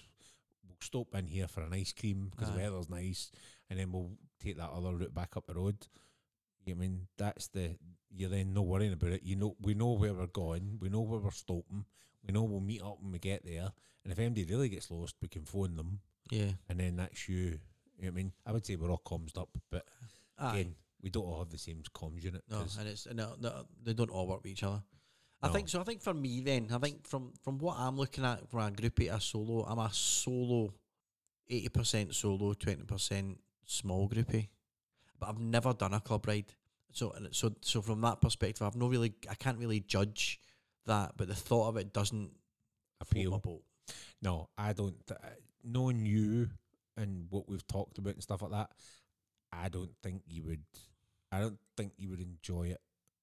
I think I've enjoyed I it if, think- I, if it was a Harley owner. But I think I think if it was a big Harley owner, I think, and out with all the guys and hearing that roar, I would probably enjoy it um, as an experience. But whether I would want to be doing it on a regular basis, you know what I mean? No, I think there'd be elements of it that you're right. You would be like, wow, and whoa, and you know what I mean, being at the being at the junction and telling everybody that we're going left, and hear the whoa, whoa, whoa as they all pile by you, Aye. and then holding up traffic so that you know I mean we can all get out at the same time.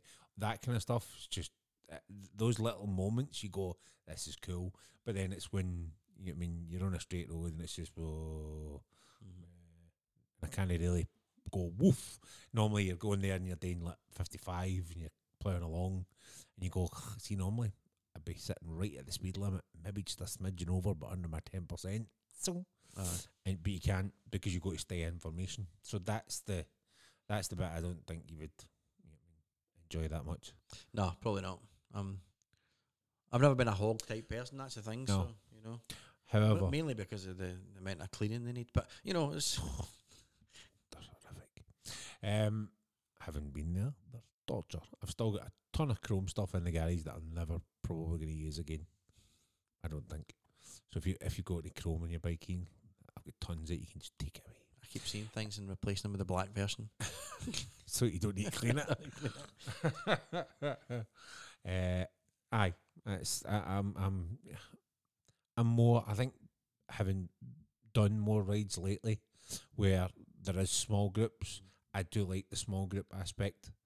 I think still see like an IAM ride though. I think that's different. 'cause I would I would love to do. A, I think group rides for a purpose of learning stuff. Like so, as you say, some of the pros there is like older, more experienced riders, or I'd say older, longer, more Yep. experienced riders, getting that level of feedback on your riding and getting you know. Because I've been out with a couple of guys and you know who are IAM guys and they, and they, and they give you these wee kind of pointers about just just staff things like how you see a corner and how you can read when the corner's straighten up or when the corner's getting tight, you know, Yep. and, and things you don't really think about um, as much, and, and you know, and you never forget those wee kind of bits, nuggets of information, that No. kind of thing. Absolutely, I, I get, and, and that's a great Aye, be given, aye, so that I can then go out solo and use it.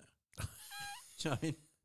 aye. Observed rides done advanced riding. Aye. You know, I mean, I wouldn't class them as group No, Right. exactly. but um, having been out with like other groups of like learners, uh, not like but advanced rider learners or associates as they call them, um, it's quite it's quite good because I say you're all at the same level, but you I mean you're all kind of working towards the same thing. You all drive a kind of technique that's very similar. Um, and there is a kind of structure there that we use kind of from that and just Yeah. apply it into the group rides. So that kind of works but there's a couple of times I've been out with other groups that there's just a. I, I, I think it's difficult to define what the right kind of number is. I'm thinking five, any more than that. It's a bit. I think Yeah. it depends who you're out with as well.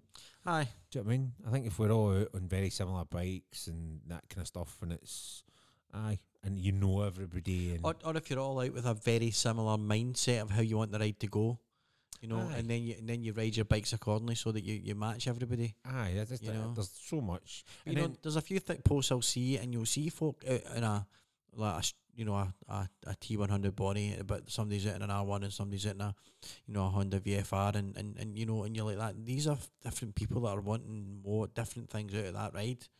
Going, aye, you sit in the car park at the see where the at Tarbet at Mhm. Loch Lomond where it splits onto the eighty two. You sit in that car park just there and you watch and there's loads of them shoot, shoot, shoot, shoot, shoot, and you just know they're on a group. Mm-hmm. You know what I mean? Because they are they're all of a similar ilk, they're all quite tightly packed together and they whiz by and they're and uh, for those guys it's awesome.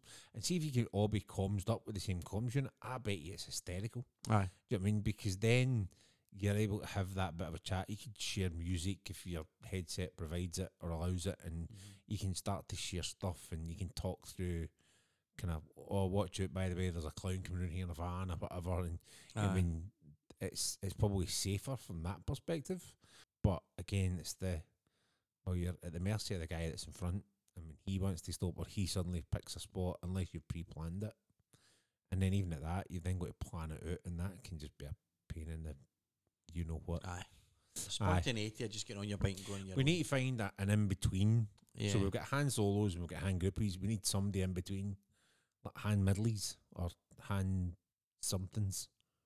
Yeah, my my brain's The coffee's wore off. Your mind's went blank. Aye, exactly. Aye. That's it. You know.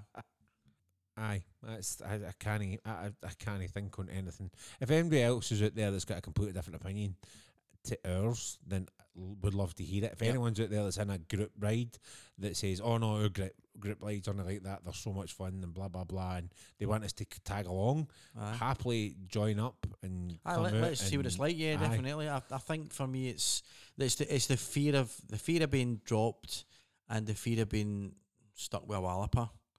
You know. that- See, that's where you would like the hog ride because you kind of get dropped aye. because you've got two guys at the back and you get the guy that can I can't remember what the name of them, but there's almost like the guy that is the back marker, and then you've Mhm. got a sweeper. So he's the guy. So if so, if you do miss the first guy, there's always that second guy that will pick you up. Right. Do you know what I mean? Aye, so you that, never that get to me sounds far more. you never get dropped. Yeah. Do you know what I mean? Mhm. Almost. So and those guys wear different coloured vests and all this kind of stuff. Aye. So it's like full on proper. Um, and if you're out an organised run, just be your mates and all that, and say right, listen, I'll sit at the back and you know, I mean make sure that nobody gets lost and all that kind of stuff. Then I suppose that kind of would work. Yeah. But every now and again, somebody wants to go up front, don't they? Aye, of course it Because you want that, and maybe that's why. Because deep down, they are a bit of a Han Solo. Mhm. Well, you- you're essentially buying a, a, a vehicle to get you from A to B on your own. That's what a bike does. Gets you from A to B on your own. So you can't tell me that anybody that buys a bike um, Instantly goes, I want to be in a group. goes, I want to be in a group. Yeah, you And I know, want to talk. And I want to talk to all my pals. Aye. Well, you should have bought a Renault Zoe. Exactly. Yeah. I'm going to get sponsored by Renault next week. Should have bought a minibus. Right. you know what I mean? I, I've got the train. Yeah, that's it. You know exactly. So, aye, there we go. You should have gone rambling. Yeah. Get yourself a wee pair of hiking boots and a woolly bonnet Aye, because you can't go rambling in Scotland on your and a wee puff of gillet. Because there's no green lane. Exactly. You know, but uh, but if you get a scrambler, you can maybe go off road with it, especially the Steve McQueen one.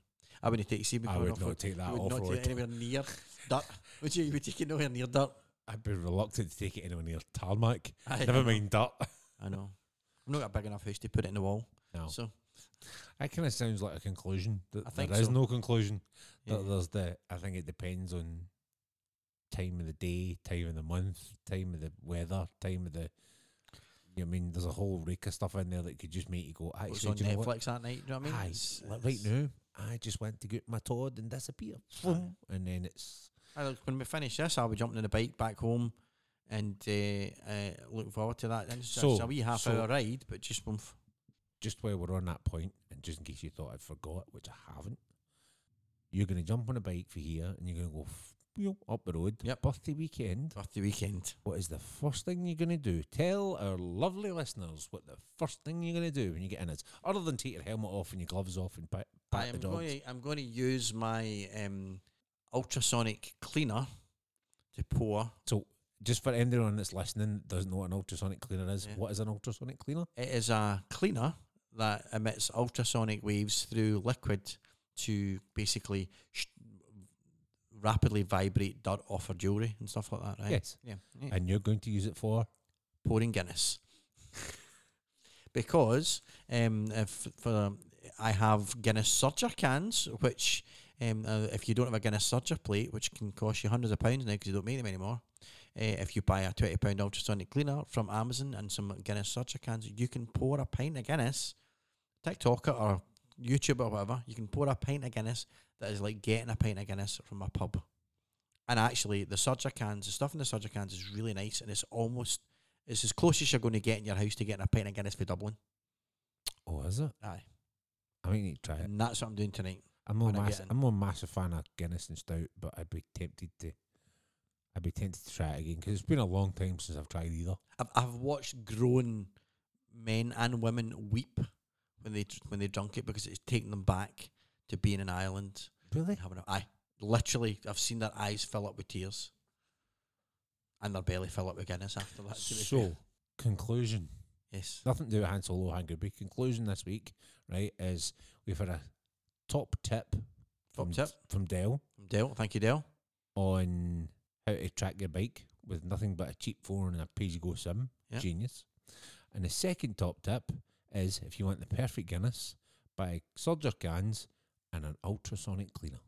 Exactly, and I, I can and and the from the check in, uh, our superstar biker to be, who's booked his CBT, has also will will clarify when he comes on this podcast at some point, hopefully, that the Guinness is beautiful because he's he has indulged. Oh, really? Yes, Good man. See, it's been quite a productive week. has yeah. A lot of top tips out there. There we go. We should have just spared ourselves the hassle of doing the middle bit. I know. Just send your tips in. Send in Mm. your tips and we'll Aye. read them out on air and take credit for them. That's it. Other than Dell's, obviously. Folks, that's it for episode five. They're coming f- thick and fast, I'll tell you. Thank you for listening, as always, to the ramblings of me and Ian, the average bikers in a cave this week. Um, and for supporting each episode, we continue to be overwhelmed by the support from the lovely listeners, including Dell for his contribution to the show this week. That's what we call it. Super support. Super support. We're to get a gold star. It's I'm like go- a pair of twenty denier tights. we should get little Super support. We sh- I'm going to look at getting little badges made up, Aye. little average bikers and a cave badges, and if you send in stuff, you get a little badge. I think that's what we should do, Peter. Like a blue Peter badge, like an average biker in a cave badge, But uh, like a Blue Peter badge, but far more exclusive. But far more exclusive. Exactly. We don't just give them away for willy nilly. And we'll be giving Dale the first The first one, average bikers in a cave badge. yes. Absolutely. Thank you, Dale. Um, but as always, remember these are just the opinions of a group of average bikers. A massive thank you from all of us here. And if you enjoyed it, please like, share, and more importantly, subscribe. If you want to get in touch with questions or a possible big question, then please email us at averagebikersinacave at outlook.com or get in touch via our Facebook page or Instagram. See you in the next episode. And until next time, remember Only a biker understands why a dog sticks his head out the car window.